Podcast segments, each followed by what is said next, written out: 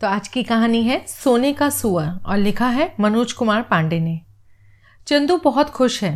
बापू मामा के यहाँ से लौट कर आए हैं और अभी उन्होंने अम्मा से कहा कि कक्षा आठ से आगे की पढ़ाई के लिए चंदू का मामा के यहाँ रहकर पढ़ना तय हो गया है। ऐसा नाना और बापू ने मिलकर तय किया है। मामा का घर मामा के गांव में सबसे ऊंचा है। छत पर चढ़ जाओ तो मामा का ही गांव नहीं बल्कि आसपास के और भी कई गांव दिखाई पड़ते हैं। पूर्व में नारायणगंज, पश्चिम में न्यायपुर, उत्तर में सौराव और दक्षिण में नहरपार नेवादा। मामा के गांव का नाम है चौबारा। चौबारा के दक्षिण में गांव से लगकर एक नहर बहती है। नहर के दोनों किनारे पर विलायती बबूल फैले हुए हैं। नहरों के दक्षिण में आपस में जुड़े हुए कई छोटे छोटे तालाब हैं जो बारिश में मिलकर बड़ा तालाब बन जाते हैं। तालाब के पूरब में एक ऊंचा टीला है जिस पर तरह तरह के पेड़ों का एक जंगल छाया हुआ है। चंदू को मामा के यहाँ जाना अच्छा लगता है। इस भूगोल के अलावा उसकी और भी कई वजह हैं। पहले तो यही कि चंदू के आने जाने की इकलौती यही जगह है जहाँ वह कभी कभार आ जा सकते हैं। उन्हें पास के बाजार भी अकेले नहीं जाने दिया जाता है। ऐसे में मामा का घर उन्हें मुक्ति और नएपन की तरफ ले जाने वाला एक सुंदर रास्ता लगता है जिसके किनारे किनारे खजूर और जामुन के पेड़ों की एक लंबी कतार है। चंदू के पूरे गांव में इनके एक भी पेड़ नहीं है, जबकि दोनों ही उन्हें बहुत अच्छे लगते हैं। गर्मियों में पहले जामुन पकता है और फिर खजूर, काले काले जामुन और सूखे संतरे के रंग के खजूर। मामा का घर पक्का है। फर्श इतनी चिकनी कि चाहे फर्श पर खाना खा लो। और चंदू का घर खपड़ैल है जिसकी छत से गोजर और बिच्छू गिरते हैं। चंदू को दोनों से बहुत डर लगता है। बापू को बिच्छू बहुत जमकर चढ़ती है। उन्हें जब कभी बिच्छू डंक मारती है वे हफ्तों बेसुध चारपाई पर पड़े रहते हैं। चंदू के उन दिनों चारपाई से नीचे उतरने की भी हिम्मत नहीं पड़ती। और गोजर के बारे में तो चंदू ने सुन रखा है कि वह चमड़ी में अपने पैरों को धंसा कर कुछ इस तरह चिपक जाती है कि चाहे उसके लाख टुकड़े कर डालो फिर भी वह निकलती नहीं। मामा के घर में बिजली है, चंदू के घर में चिमनी जलती है। मामा के यहाँ टीवी है और चंदू के यहाँ रेडियो भी नहीं है। मामा के यहाँ सब खूब गोरे हैं। चंदू के यहाँ चंदू और उसकी अम्मा को छोड़कर सब काले। चंदू सोचते हैं कि कितनी अच्छी बात है कि वे अम्मा पर गए हैं, गोरे और खूबसूरत। और भी कई कारण हैं, जैसे चंदू जब मामा के यहाँ से आने लगते हैं तो नानी उन्हें पाँच या दस रुपये देती हैं। पूरे साल में यह चंदू को इकट्ठा मिलने वाली सबसे बड़ी रकम होती है। रास्ते में बापू या अम्मा पूछते हैं कि कितना मिला तो चंदू झूठ बोल जाते हैं और आधा ही बताते हैं। बाकी पैसे उन्हें कुछ दिन अपने मन का बादशाह बनाए रखती है। चंदू पूरा सही सही बता दें तो पैसे अम्मा ले लें या फिर गुल्लक में डालना पड़े। और गुल्लक चाहे जिसकी हो घर के गाढ़े वक्तों में काम आती है, जो कि चंदू के घर में आता ही रहता है। अनेक कारणों में एक कारण यह भी है कि चंदू ने अभी तक शहर नहीं देखा है और मामा का घर शहर से जुड़े कस्बे के नज़दीकी गाँव में है। चंदू जिस स्कूल में पढ़ने जा रहे हैं उसका रास्ता उस कस्बे के बीचों बीच होकर गुजरता है जिस पर चंदू साइकिल चलाते हुए रोज़ बरोज़ गुजरा करेंगे। साइकिल साल भर पहले आ गई थी पर तभी तक इस पर दीदी का कब्जा था। वह साइकिल से स्कूल जाती थी और चंदू पैदल गांव के दूसरे लड़कों के साथ लड़ते झगड़ते। साइकिल को लेकर अक्सर उनके दीदी से झगड़ा होता रहता पर चंदू को साइकिल छूने भी नहीं देती थी। चंदू दीदी से तो पिटते ही, बाद में दीदी ये बातें बापू से भी कुछ इस तरह बताती कि चंदू को वहाँ भी डांट पड़ती। ये बीस इंच की कत्थई रंग की हीरो साइकिल चंदू को अनायास ही मिल गई क्योंकि दीदी दसवीं की परीक्षा पास कर गई और आसपास ऐसा कोई स्कूल नहीं था जहां वह आगे पढ़ाई के लिए जाती। चंदू के स्कूल जाने के रास्ते में दो सिनेमा घर हैं। आते जाते फिल्मों के पोस्टर सड़क के किनारे की दीवारों या पान की गुमटियों की साइड में चिपके दिखाई पड़ते हैं। बृहस्पतिवार के दिन दोनों सिनेमा घरों की दो टेम्पो निकलती हैं जिनमें चारों तरफ अगले दिन से लगने जा रही फिल्म के पोस्टर चिपके होते हैं और एक व्यक्ति लाउडस्पीकर पर फिल्म और उसके कलाकारों के बारे में बताता चलता है। हर पाँच मिनट बाद बताने वाला थक जाता है तो वह बीच में सुस्ताने के लिए फिल्म के गाने लगा देता है। पिछली गर्मियों में छोटे मामा जब सबको चंद्रलोक टॉकीज में फिल्म दिखाने ले गए थे तो बाकी का तो चंदू नहीं जानती पर उनकी वह टॉकीज में देखी गई पहली फिल्म थी। फिल्म का नाम था नगीना की निगाहें। इसके बाद चंदू का मन इच्छाधारी नाग होने का करने लगा था। उनके सपनों में इच्छाधारी नाग आते और बींग की आवाज़ सुनते ही उन्हें अमरीश खेर याद आने लगता। पिछली गर्मी से इस गर्मी के बीच चंद्रलोक टॉकीज का नाम बदलकर गंगा टॉकीज हो गया है। गंगा टॉकीज में तीन तरह के टिकट हैं जिनके दाम है पंद्रह रुपये, दस रुपये और पाँच रुपये। इतने पैसे चंदू के पास इकट्ठे कभी नहीं होते हैं, सो चंदू सिर्फ पोस्टर देखते हैं या फिल्म या फिर शो टाइम में कभी कभी टॉकीज चले जाते हैं और निकास की तरफ की सीढ़ियों पर बैठकर फिल्म के गाने और डायलॉग सुनते हैं। इस तरह बहुत सारी फिल्में चंदू ने देखे भले नहीं हैं, पर उनके पूरे डायलॉग उन्हें याद हैं। मामा के लड़के अक्सर फिल्म देखने जाते हैं, मामा के साथ, मामी के साथ और कई बार अकेले भी। चंदू सिर्फ पोस्टर देखते हैं, एक ही फिल्म के अलग अलग पोस्टर, और पोस्टर के आधार पर फिल्म की कहानी की कल्पना कर लेते हैं। इस तरह गंगा टॉकीज और सूर्य टॉकीज, इन दोनों ही टॉकीज़ों में चलने वाली हर फिल्म की दो दो कहानियाँ होती हैं। एक वह जो सचमुच फिल्म की कहानी होती है और दूसरी वह जिसे पोस्टरों के आधार पर चंदू रचते हैं। इस दूसरी कहानी के बारे में सिर्फ चंदू को पता होता है। मामा के घर आकर कई ऐसी मुश्किलें खड़ी हो गई हैं जिनके बारे में चंदू ने पहले कभी सोचा ही नहीं था। अभी कल की ही बात ले लो। कल दशहरे के मेले का दिन था। चंदू के सभी ममेरे भाई बहन एक से एक रंगीन कपड़े में मेला जाने के लिए तैयार थे, पर चंदू के पास नए कपड़े के नाम पर स्कूल ड्रेस है, गाढ़ा नीला पैंट और आसमानी शर्ट। इसके अलावा एक और शर्ट है जो कॉलर पर पूरी तरह से घिस गई है और अंदर का अस्तर बाहर निकल आया है। एक हाफ पैंट है जो चूतड़ पर इस तरह से घिस चुकी है कि रंगीन तागे जो शायद सूती रहे होंगे घिसते घिसते गायब हो गए हैं, और दोनों उभारों पर टेरिकॉट के तागों के दो गोल धूसर घेर भरे बचे हैं जो पैबंद नहीं हैं, फिर भी पैबंद की तरह दिखाई पड़ते हैं। एक फुल पैंट भी है जो छोटी हो गई थी तो बापू ने नीचे की मोड़ी खोलकर बड़ा करवा दिया। अब वह पैंट चंदू के नाप की तो हो गई, पर एक दूसरी मुश्किल पैदा हो गई है। पूरे पैंट का रंग धुंधला हो गया है, पर पैंट की मोड़ी खुलने के बाद जो हिस्सा नीचे से ऊपर आया है वह अभी भी पहले के रंग का है, इसलिए वह अलग से जोड़ी गई पट्टी की तरह दिखाई पड़ता है। एक चौड़ी मोड़ी का पजामा भी है, पर उसके बारे में चंदू की राय ये है कि इसको पहनने से अच्छा है कि चड्डी पहन के घूमते रहो। चड्डी चंदू के गांव में तो चल जाती थी, जहां बचपन से ही वह चड्डी पहनते आए थे, पर यहां उनका हम उम्र ममेरा भाई मुन्ना चूड़ीदार पजामा या रेडीमेड हाफ पैंट पहनता है। चंदू घर से बापू की सफ़ेद धोती उठा लाए हैं जिसे दोहर कर वह लुंगी की तरह पहनते हैं। वैसे उन्हें यह ज़रा भी पसंद नहीं है, पर इस तरह वह अपनी एक ठसक बनाए रखने की कोशिश करते हैं और यही जाहिर करते हैं कि उन्हें तो यही पसंद है। ये स्थिति सिर्फ कपड़ों के ही मामले में नहीं है, जूते, किताबें, सारे मामलों में यही होता है।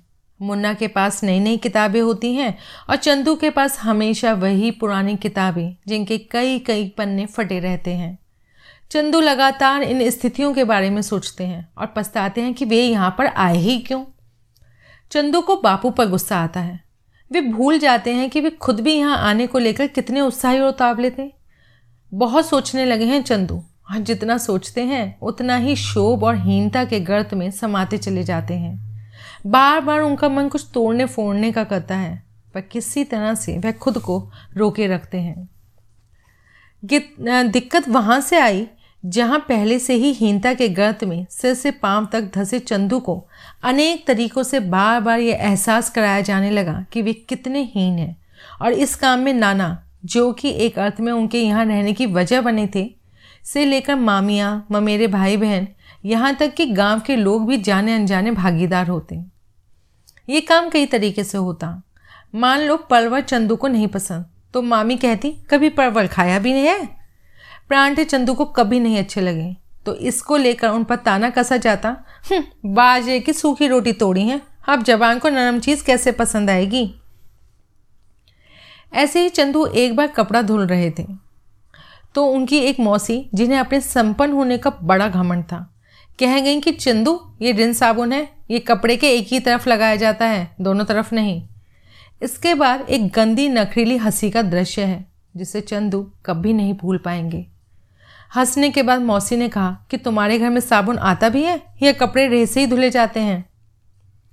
मौसी के इस वाक्य के बाद चंदू शर्म से कांपने लगे। उनके मन में आया कि कुछ ऐसा हो जाए कि वे वहीं का वहीं गायब हो जाए। चंदू तो गायब नहीं हो पाए, पर साबुन ज़रूर गायब होने लगे। चंदू के गुस्से को एक दिशा मिल गई। नहाने का हो या कपड़े का, चंदू साबुन उठाते और छत पर पहुंच जाते। मामा के घर के पीछे एक गढ़ई थी जिसमें आसपास के सभी घरों का गंदा पानी जमा होकर सड़ता रहता था। इस गढ़ई के चारों तरफ घनी बंसवारियाँ थीं जिन पर जो जिसकी तरफ थी उन लोगों ने कब्जा कर रखा था। इन बंसवारियों से होकर कोई गढ़ई की तरफ जाने का रुख भी नहीं करता था, लिहाजा कुछ भी उठाकर फेंक देने के लिए ये जगह बेहद मुफीद थी। चंदू दो मंजिली छत पर जाते और गढ़ई की तरफ सामुन की टिकिया उछाल देते जो गंदे बज बजाते पानी में एक आवाज़ भर पैदा करती। यह आवाज़ चंदू को एक हिंसक खुशी से भर देती। जब घर में साबुन की गुम टिकियाँ ढूंढी जा रही होती तो चंदू भी अपने ममेरे भाई बहनों के साथ ढूंढ रहे होते। उनका मन भीतर ही भीतर खुशी से खदबदाता रहता। हालांकि बाद के दिनों में उन पर शक भी किया गया कि वह साबुन की टिकियाँ छुपा कर रखते जाते हैं और जब घर जाते हैं तो उठा ले जाते हैं और सही बात कोई नहीं जान पाया।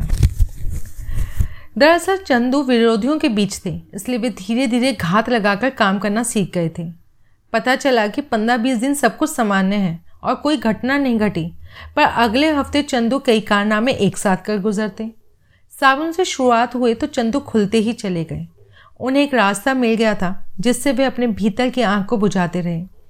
वह लगातार मौक़ों का इंतजार करते रहे, मन ही मन साजिशों के जाल बुनते और पता नहीं क्या क्या सोचते रहते। सोचते सोचते कभी उदास हो जाते, कभी मुस्कुराते और इस क्रम में धीरे धीरे वे इतने घुन्ने होते चले गए कि उनके चेहरे पर तो एक चुप्पी छाई रहती और मन में खुशियों के लड्डू फूट रहे होते, या फिर इसका उल्टा वे उदासी के महासागर में गोते लगा रहे होते। बाद के अनेक दृश्य हैं जिनमें चंदू ममेरे भाई की किताब के पन्ने फाड़ रहे हैं, चंदू साइकिल पंचर कर रहे हैं, कोई किताब छुपाकर टाँट पर फेंक दे रहे हैं, छत पर से कोई कपड़ा पिछवाड़े गिरा दे रहे हैं। कुछ इस तरह कि कोई देखे तो यही समझे कि हवा से चला गया होगा। अपने इन कारनामों के लिए चंदू हमेशा ऐसा कोई समय चुनते जब उनके ममेरे भाइयों में आपस में कोई झगड़ा दिखाई पड़ता। छोटे मामा का बड़ा लड़का बंटी चंदू की नाक में दम किए रहता था, पर वह नाना और मामा मामी को इतना प्यारा था कि हर संदेह से परे था। चंदू अपने कारनामों की वजह से कभी नहीं पिटे, बल्कि बंटी की झूठी शिकायतों की वजह से ज़्यादा पिटे। पिटने के कई मौके ऐसे भी रहे जब उन्हें किसी बात का प्रतिकार करने की वजह से पीटा गया। इस बंटी का किसी से कोई झगड़ा होता तो यह चंदू के लिए बदले का सबसे सुनहरा मौका होता। यह तरीका इतना प्रभावी रहा कि धीरे धीरे दूसरे मामा का परिवार उसे संदेह की नज़रों से देखने भी लगा। इस बंटी का और क्या करें चंदू, आलू की बोवाई हो रही है। नाना सब बच्चों को लेकर आलू की बोवाई करवा रहे हैं, चंदू भी है। बंटी खेत से ढेले उठा उठा कर चंदू को मार रहा है। जब भी ढेला लगता है चंदू खिसिया कर रह जाते हैं। वे सीधा प्रतिकार करना चाहते हैं, पर बंटी नाना के आसपास ही चक्कर लगा रहा है। ऐसे ही एक तेज़ ढेला आकर चंदू की कनपटी पर लगता है। चंदू गुस्से से तनतना जाते हैं और इतने दिनों का अर्जित अभ्यास की बदला लेने के सही मौके का इंतजार करें उनसे नहीं हो पाता। वह बदले में एक बड़ा सा ढेला उठाते हैं और पूरे दमखम से बंटी को दे मारते हैं।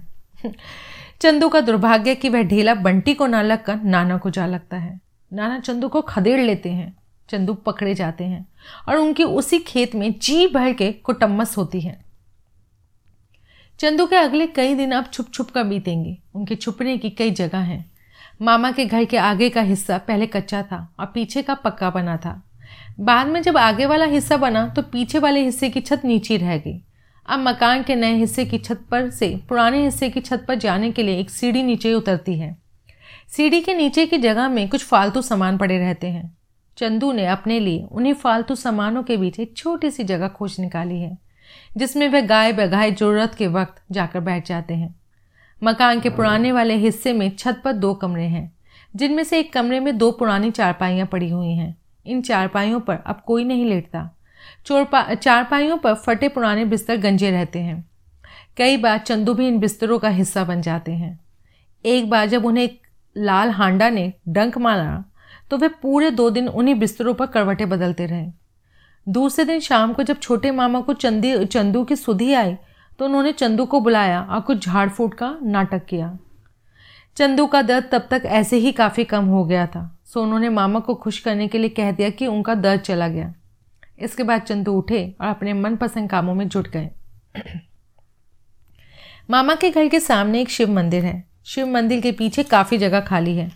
चंदू ने यहाँ वहाँ से लाकर तमाम तरह के पौधे वहाँ लगा रखे हैं। गेंदा, गुड़हल, बेला, हरसिंगा, चांदनी, मुर्गकेश, तरह तरह के फूल।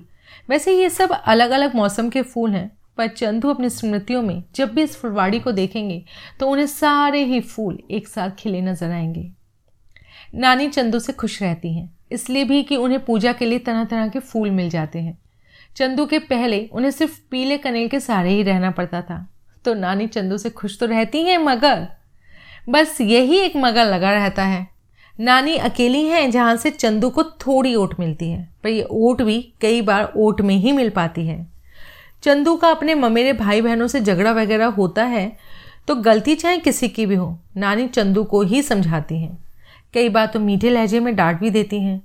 चंदू को ये डांट तब और मीठी लगती है जब नानी उन्हें अपनी कोठरी में बुलाती हैं और कभी पीठा, कभी अनरसे की पूड़ी, कभी दलपट्टी तो कभी बेसन के लड्डू देती हैं।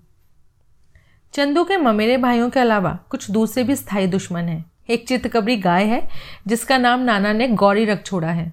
गौरी पता नहीं क्यों चंदू को पसंद नहीं करती। जब चरने जाती है तो चंदू को इतना परेशान करती है कि चंदू का दम निकल जाता है। जबकि मुन्ना उसे डांट भी देता है तो गाय से भीगी बिल्ली बन जाती है। इसी गौरी को चंदू डंडा दिखाता है, तब भी उसके ऊपर कोई फर्क नहीं पड़ता। चंदू गौरी के पीछे पीछे दौड़ता रहता है, फिर भी कभी वह इस खेत में मुँह मार लेती है तो कभी उस खेत में।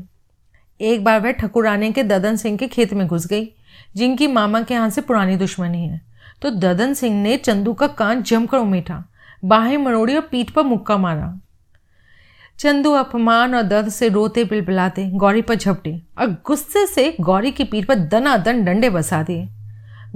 गौरी भागती रंभाती नाना के पास जा पहुंची।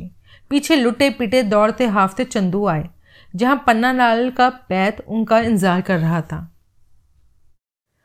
पन्ना लाल का बैत चंदू का दूसरा स्थायी दुश्मन है। छोटे मामा के पास एक बैत है जिसे वह महीने में एक बार तेल जरूर पिलाते हैं। इस बैत को बांची से में सब पन्नालाल का बैत कहते हैं। पन्नालाल गांव का ही गरीब आदमी था, जिसको किसी बात पर छोटे मामा ने इस बैत से मारा था। इसके बाद पन्नालाल बहुत दिनों तक चारपाइयों पर पड़ा रहा और ठीक होने के बाद कमाने के बहाने गांव छोड़कर कहीं चला गया। तब से बैत का नाम पन्नालाल का बैत पड़ गया।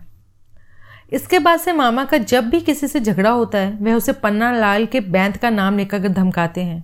और चंदू के ममेरे भाई बहन उन्हें धमकाते हैं कि आने दो पापा को, पन्ना लाल के बैत से ना चमड़ी ना कटवा देना, तब कहना। चंदू इस बैत से बहुत डरते हैं। चंदू सलमान खान से भी बहुत डरते हैं। मामा के यहाँ टीवी पर फिल्में वगैरह देखते देखते अचानक एक दिन चंदू ने महसूस किया कि उनके सीने में भी एक दिल है जो साथ में पढ़ने वाली एक लड़की के लिए धड़कता है। प्यार के जोश में चंदू ने एक दिन लड़की को आई लव यू बोल दिया। लड़की तो कुछ नहीं बोली और चली गई। लड़की बड़ी मामी की सहेली की बेटी है और मुन्ना से उसका ठीक ठाक संवाद है। दूसरे दिन ठीक उसी समय चंदू ने उसे फिर से आई लव यू बोला तो लड़की ने चप्पल दिखाई और दूसरे दिन क्लास टीचर से तथा मा, मामी से बताने की धमकी देकर चली गई। क्लास में तो चंदू अफोर्ड कर सकते थे, पर मामी को बताया जाना। अपने पिछले अनुभवों के आधार पर उन्होंने तुरंत कुछ दृश्यों की कल्पना कर ली कि मामी उनसे सारी बातें खोद खोद कर पूछ रही हैं, मुन्ना छुप कर सारी बातें सुन रहा है, मामी सारी बातें मामा को बता रही हैं, मामा सारी बातें नाना को बता रहे हैं, नाना ने बापू को बुलाया है। और चंदू को बापू की माँ के कई भयानक दृश्य आज भी याद हैं। चंदू बापू की माँ से बहुत डरते हैं।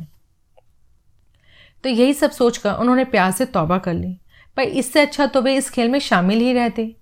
दो दिन बाद ही मुन्ना उनसे मज़े लेने लगा और उनके आशिकी के किस्से पूछने लगा। चार दिन बाद से ही चंदू की भूतपूर्व संभावित प्रेमिका के पास सलमान खान की चिट्ठियां पहुंचने लगीं। जाहिर है कि चंदू को इसके बारे में कुछ भी नहीं पता चला, तब भी नहीं जब एक दिन बड़े मामा ने पूछा कि चंदू तुम्हें सलमान खान बहुत पसंद है क्या? तो चंदू ने मिनमिनाती आवाज़ में कहा, नहीं मुझे सलमान खान बिल्कुल पसंद नहीं है, मुझे तो गोविंदा अच्छा लगता है। मामा उस समय तो कुछ नहीं बोले, पर मामा के पूछने का मतलब चंदू को तीन दिन बाद रविवार के दिन समझ में आया, जब मामी और लड़की की माँ के सामने उनकी बाकायदा पेशी हुई। चंदू के सामने सलमान खान के खतों का पुलिंदा रखा दिया गया और पहले से यह तय मानते हुए कि सलमान खान कोई और नहीं बल्कि चंदू ही हैं, उन पर देर तक जोर डाला गया कि वे कबूल कर लें कि वही सलमान खान यानी कि इन खतों के लेखक हैं। फिर उन्हें झांसा दिया गया कि अगर वे अपनी गलती मान लें तो उन्हें कुछ नहीं कहा जाएगा और नानी या बापू से भी नहीं बताया जाएगा। चंदू नहीं माने तो नहीं माने, इसके बावजूद शक की सुई लंबे समय तक उन पर टंगी रही। बागा बात आगे बढ़ती रही। नाना से बताया गया और बापू से बताने के लिए विशेष व्यूह की रचना की गई। हुआ ये कि फिल्मी गीतों की एक फटी पुरानी किताब चंदू को जाने कहाँ से मिल गई। जिस समय उन्हें वह किताब मिली उस समय वह प्रेम में थे, सो वह किताब उन्हें अच्छी भी लगी। चंदू ने लेई से चिपका कर किताब की हालत सुधार ली और उस पर अपने प्रिय हीरो गोविंदा की तस्वीर चिपका दी। चंदू एक दिन इसी किताब का पारायण कर रहे थे कि बड़ी मामी ने ये किताब देख ली और ये कहकर चंदू से मांग लिया कि वे भी पढ़ना चाहती हैं। चंदू बेचारे भला क्या करते, उन्होंने बिना किसी नानुकुल के वह किताब मामी को दे दी। बाद में कई बार चंदू का मन हुआ कि वह मामी से किताब वापस मांग ले, पर उनकी हिम्मत नहीं पड़ी। मामी ने किताब क्यों मांगी थी इसका खुलासा तब हुआ जब चंदू के बापू आए। मामी ने चंदू के बापू को फिल्मी गानों की वह किताब दिखाई और बोली, देखिए आपके चंदू आजकल क्या क्या पढ़ रहे हैं। इसके बाद उन्होंने पूरा सलमान खान प्रसंग बापू को बता दिया। जाहिर है कि मामी की इस कहानी में सलमान खान कोई और नहीं बल्कि चंदू ही थे। चंदू की रीढ़ तक में कंपकपी दौड़ गई। बापू के गुस्से से वह अच्छी तरह परिचित थे, पर पता नहीं क्या सोचकर बापू ने समझदारी दिखाई और चंदू पर एक ठंडी नज़र भर डाल कर रह गए। बापू जब घर जाने लगे तो उन्होंने कहा कि चलो घर हो आओ, तुम्हारी अम्मा ने बुलाया है, एक दो दिन में लौट आना। चंदू बापू को ना नहीं बोल सके। वैसे जब से वे यहाँ आए हैं अपने घर उन्हें पहले की अपेक्षा बहुत अच्छा लगने लगा है, पर इस समय चंदू घर नहीं जाना चाहते क्योंकि बापू के इरादे उन्हें अच्छे नहीं लग रहे थे। अब बापू के भीतर से पिटाई के घने बादलों के उमड़ने घुमड़ने की आवाज़ भी उनको आ रही थी। पर चंदू को घर जाना पड़ा। मामा के घर से चंदू का घर करीब बीस मील है।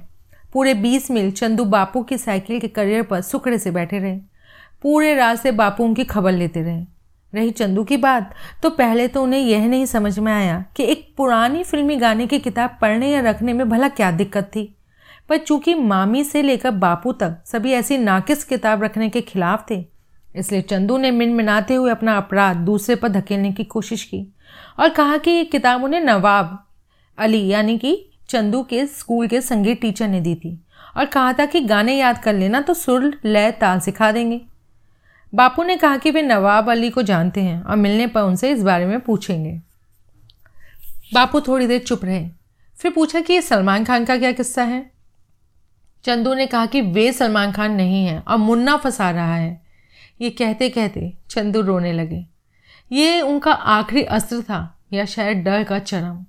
बापू चुप हो गए और फिर पूरे रास्ते बापू कुछ नहीं बोले। फिर भी चंदू पूरे रास्ते संसे रहे। कोई पूछे तो चंदू यही बताएंगे कि यह सफ़र उनकी ज़िंदगी का एक मुश्किल सफ़र रहा।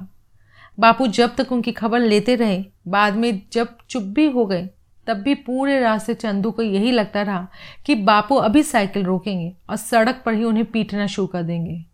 पर चंदू की किस्मत अच्छी थी, बापू ने ऐसा कुछ भी नहीं किया। फिर भी पूरे रास्ते जिस भयानक डर और आशंका में उन्होंने अपना समय गुजारा वह शायद पिटाई से भी बढ़कर था।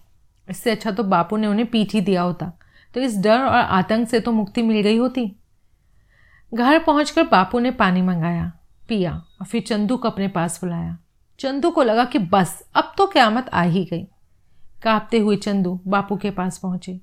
बापू बहुत देर तक चंदू को देखते रहे।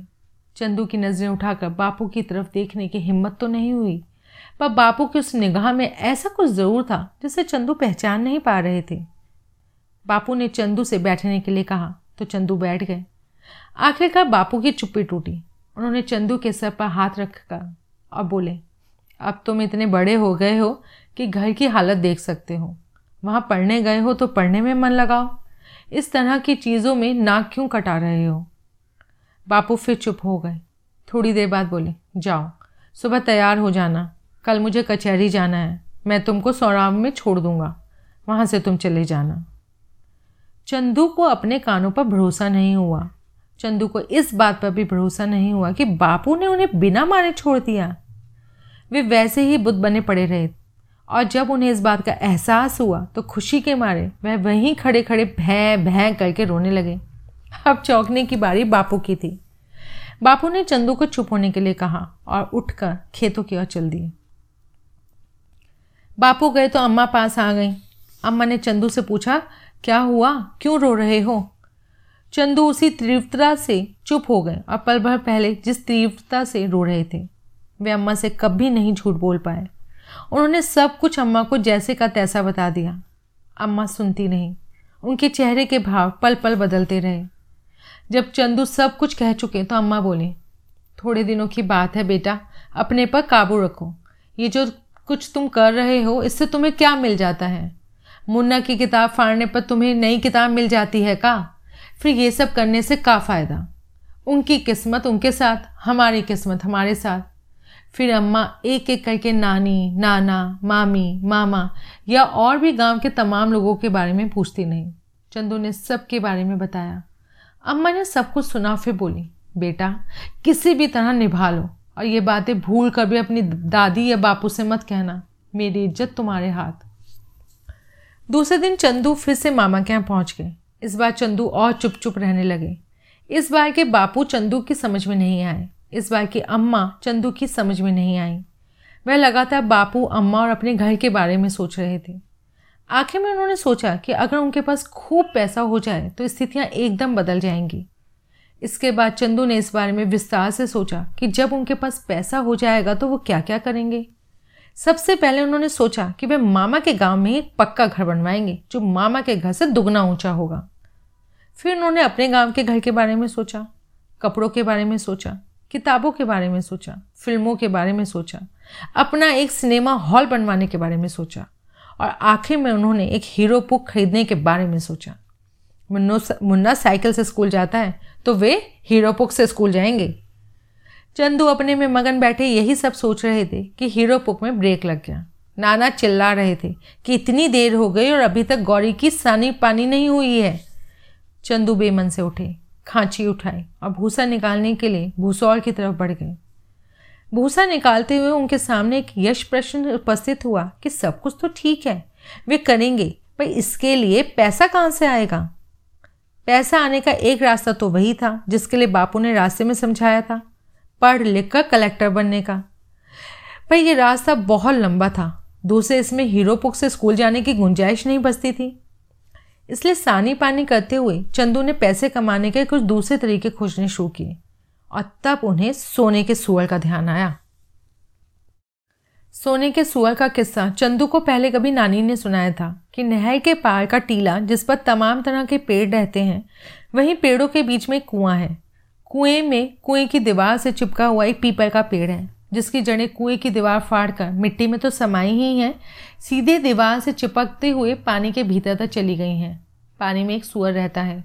सूअर सोने का है और सात कढ़ाई सोने का मालिक है। जब सूअर चलता है तो उसके पीछे सोने की सात कढ़ाइयाँ घूमती हुई चलती हैं।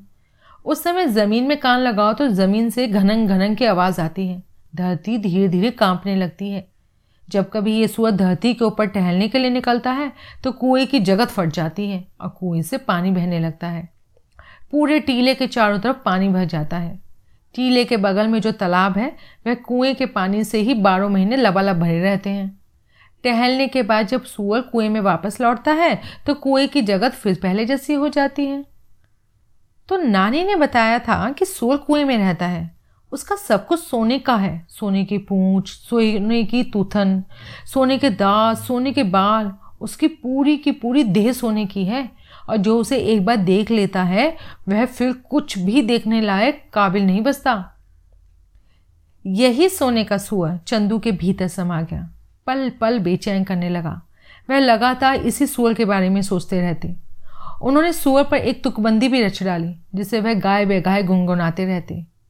सोने के सूअर के सोने के बाल हैं, सोने के सूअर के सोने की खाल है, सोने के सूअर के सोने के नाखून हैं, सोने के सूअर में सोने का खून है। ऐसे ही करते करते सूअर चंदू के सपनों तक में घुस गया। कभी अपनी थूतन से चंदू को चूमता, कभी पूँछ से हवा करता, कभी गुर्राता तो कभी दूर से ही ललचाता। और एक दिन उसने चंदू को इस बात के लिए राज़ी कर लिया कि वह टीले पर सूअर से मिलने जाएंगे। यह एक घनी अंधेरी रात थी जिसमें चंदू ने सूअर से मिलने जाने की हिम्मत जुटाई। रात का पहला पहर बीत रहा था जब चंदू अपने कमरे से निकले। पहले बाजे पर आए, फिर खिड़की के सहारे नीचे गए। अंधेरी रात सनसनी कर रही थी। कहीं कहीं कुत्ते भौंक रहे हैं, आसमान में तारे चमक रहे हैं, पर उनकी चमक कुछ भी देखने के लिए नाकाफ़ी है। चंदू रास्ता रास्ता टटोलते हुए आगे बढ़ रहे हैं।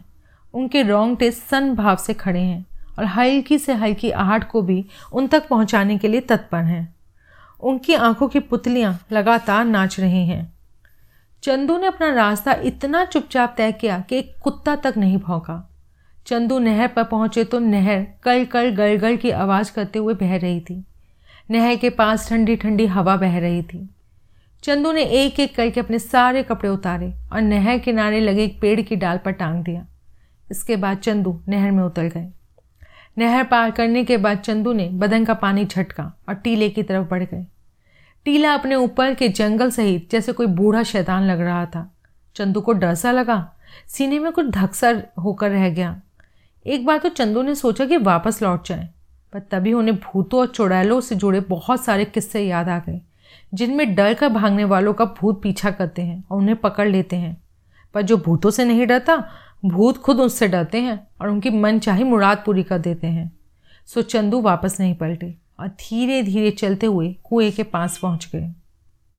यह एक विशाल कुआं था। चंदू कुएं की जगत पर पहुंचे तो उन्हें आभास हुआ कि कुआं काँप रहा है। कुएं के कई खंबे गिर गए थे, जिनकी जगह खाली हो गई थी। जो खंबे खड़े थे वे अपने अनियमित क्रम में और भी डरावने लग रहे थे। कुएं की जगत पर उगा पीपल का पेड़ ऐसा लग रहा था जैसे कुएं का ही एक खंभा जीवित होकर बढ़ता चला गया हो। हवा के बहाव में पीपल के पत्ते चट चट की आवाज़ कर रहे थे। तभी ऊपर से चांद निकल आया, जो एकदम कुएं की सीध में था। चंदू को ऐसा लगा जैसे आसमान से कोई उनकी मदद के लिए टॉर्च दिखा रहा है। उत्तेजित चंदू ने पुकारा, सोने के सुअर, कहाँ हो तुम? तुम जो इतनी धन दौलत लेकर घूमते हो वह तुम्हारे किस काम की है? सुनो, क्या तुम मेरी बात सुन रहे हो? चंदू को लगा जैसे कुएं में कुछ चमका, फिर तुरंत ही चमक गायब हो गई। चंदू कुएं में झांकते हुए बोले, क्या तुम मुझसे आइस पाइस खेल रहे हो? सोने के सुअर, किस बात का घमंड है तुम्हें? क्या इसका कि तुम सोने के हो, या इसका कि तुम्हारे पास सात कढ़ाइयाँ सोने की हैं? इस सोने का आखिर क्या करोगे तुम? आवाज़ दो, या तुम बोल नहीं पाते हो? हाँ, तुम तो सुअर हो, और सुअर भला कैसे बोल सकता है? जवाब में नीचे से एक घनघनाती हुई घुर्राहट आई। घुर्राहट की आवाज़ चंदू को सहलाती हुई लगी। उसे लगा कि सुअर उन्हें नीचे बुला रहा है। उन्हें लगा कि उनका सपना साकार होने में बस थोड़ी ही देर है। सुअर से वे कहेंगे कि सुअर अगर उन्हें एक कढ़ाई सोना दे दे तो वे यही मामा के गांव में जहां उनके उन्होंने अपना घर बनवाने के लिए सोच रखा है, वहीं घर के सामने सूअर का एक मंदिर बनवाएंगे और रोज़ सुबह शाम सूअर की पूजा क्या करेंगे। यही सब सोचते सोचते चंदू ने पीपल की जड़ को थाम लिया और नीचे उतरने लगे। नीचे से फिर घुर घुर की आवाज़ आई। चंदू ने नीचे उतरते हुए सूअर को फिर से पुकारा और कहा कि वे चारों तरफ सूअर की महिमा का प्रचार किया करेंगे। इस तरह चारों तरफ सूअर की जय जयकार हो जाएगी। चंदू नीचे उतरते हुए लगातार प्रार्थना कर रहे थे कि सूअर सामने आओ, सूअर सामने आओ। नीचे से घुल घुल की आवाज़ फिर से आई। चंदू भूल गए कि वे अंधेरी रात में एक भयानक कुकल भयानक कुएं में पीपल की जड़ों से लटके हुए हैं और भी गहरे अंधेरे में उतरते जा रहे हैं। चंदू एक समूहन में पहुंच गए। एक जुनून था जो उन पर तारी हुआ जा रहा था। ऐसे ही चंदू नीचे उतरते रहे। घुर घुर की आवाज़ आती रही, लगातार नीचे बुलाती हुई आवाज़, चंदू को ललचाती हुई आवाज़। अचानक चंदू को लगा कि जैसे जैसे वे नीचे उतरते जा रहे हैं वैसे वैसे पानी भी नीचे उतरता जा रहा है। चंदू पल भर को जैसे जड़ हो गए। फिर उन्हें वो सारे किस्से याद आ गए जिनमें भगवान अपने भक्तों का इम्तिहान लेते हैं। उन्हें लगा कि सूअर भी उनका इम्तिहान ले रहा है और आखिरकार उनके ऊपर खुश होकर उन्हें उनका मनचाहा वरदान देगा। तो चंदू फिर से नीचे उतरने लगे, पर अब तक चंदू थक गए थे, सो हाफने लगे। एक सांप चंदू के बदन पर सरसराता हुआ ऊपर की तरफ निकल गया। चंदू कुछ इस तरह सहल गए कि पीपल की जड़ उनके हाथों से छूट गई और वह कुएं में जा गिरे, और इसी के साथ कुएं का सारा पानी पाताल में समा गया। अब कुएं में सिर्फ कीचड़ भरा हुआ था। नंगे चंदू कीचड़ में कुछ इस तरह लथपथ हो गए कि वो भी कीचड़ का ही हिस्सा लगने लगे। चंदू ने कान लगाया कि शायद कहीं से घुल घुल की आवाज़ है, पर आवाज़ बंद हो चुकी थी। कुएं में भयानक सन्नाटा फैला हुआ था। चंदू ने चीखते हुए कई बार आवाज़ लगाई कि सुअर तुम कहाँ हो, सुअर कहाँ हो, पर ना कहीं कोई चमक उभरी, ना कहीं से गुर्राहट की आवाज़ आई। अब चंदू को डर लगने लगा और जोर की झुरझुरी आई। चंदू ने ऊपर की ओर देखा, आसमानी टॉर्च गायब थी। कुएं में भयानक अंधेरा था। चंदू को कुछ भी नहीं दिखाई दिया। उन्होंने कुएं की दीवार टटोली तो पीपल की जड़ उनके हाथ में आई। चंदू पीपल की उसी जड़ के सहारे ऊपर चढ़ने लगे। ऊपर पहुंचते पहुंचते चंदू निढाल हो गए। उनके बदन में ज़रा सा भी दम बाकी नहीं बचा। उनका सपना पहले ही टूट चुका था। ऊपर पहुंचकर चंदू पस्त होकर वहीं जगत पर लेट गए। पीपल जरा नीचे होकर उन पर हवा करने लगा। हवा से चंदू जरा चैतन्य हुए तो उन्होंने पाया कि उनके शरीर पर हज़ारों झोंके चिपकी हुई हैं। चंदू ने जोर की झुरझुरी ली और जल्दी जल्दी झोंकों को नोचने लगे। झोंके फिसल फिसल जा रही थी। चंदू को जोर से उबकाई आई। चंदू को जोर से डर लगा। पीपल के पत्ते अभी भी सटासट बज रहे थे। चंदू को लगा कि जैसे पीपल के ऊपर कोई बैठा उनके ऊपर हंस रहा है, पर चंदू के ऊपर की ओर देखने की हिम्मत नहीं हुई। उन्हें कपकपी हुई। अचानक चंदू पूरा जोर लगाकर नहर की ओर भागे। टीले पर के पेड़ों ने एक नग्न आकृति को, जो कीचड़ में सर से पांव तक सनी हुई थी, जिस पर सैकड़ों जौके यहाँ वहाँ चिपकी हुई थी, को देखा होगा तो डर के मारे कांप गए होंगे। चंदू भागते हुए आए और नहर में कूद गए। चंदू नहर के पानी में अपने बदन को मल मल कर नहाते रहे। जौके छुड़ाई और बाहर निकल आए। अब नंगे चंदू को ठंड लगने लगी। चंदू हाथों में बदन का पानी पहुँचते हुए उसी पेड़ तक पहुँचे जहाँ उन्होंने अपने कपड़े रख छोड़े थे। कपड़े गायब थे। आसमान अब भी वैसे ही तारों से भरा था। कभी नानी ने चंदू को बताया था कि तारे इंद्र भगवान की आंखें हैं, जिससे वह पूरी दुनिया पर नज़र रखते हैं। चंदू तिक्त भाव से मुस्कुराए कि इंद्र भगवान के रहते हुए उनके कपड़े गायब हो गए। चिढ़ के मारे उन्होंने इंद्र भगवान को अपना सूसू दिखाया और दबे पांव मामा के घर की तरफ चल दिए। रात खत्म होने की तरफ बढ़ रही थी। पूरब की तरफ से आसमान में एक सिंदूरी आभा उतरने को थी।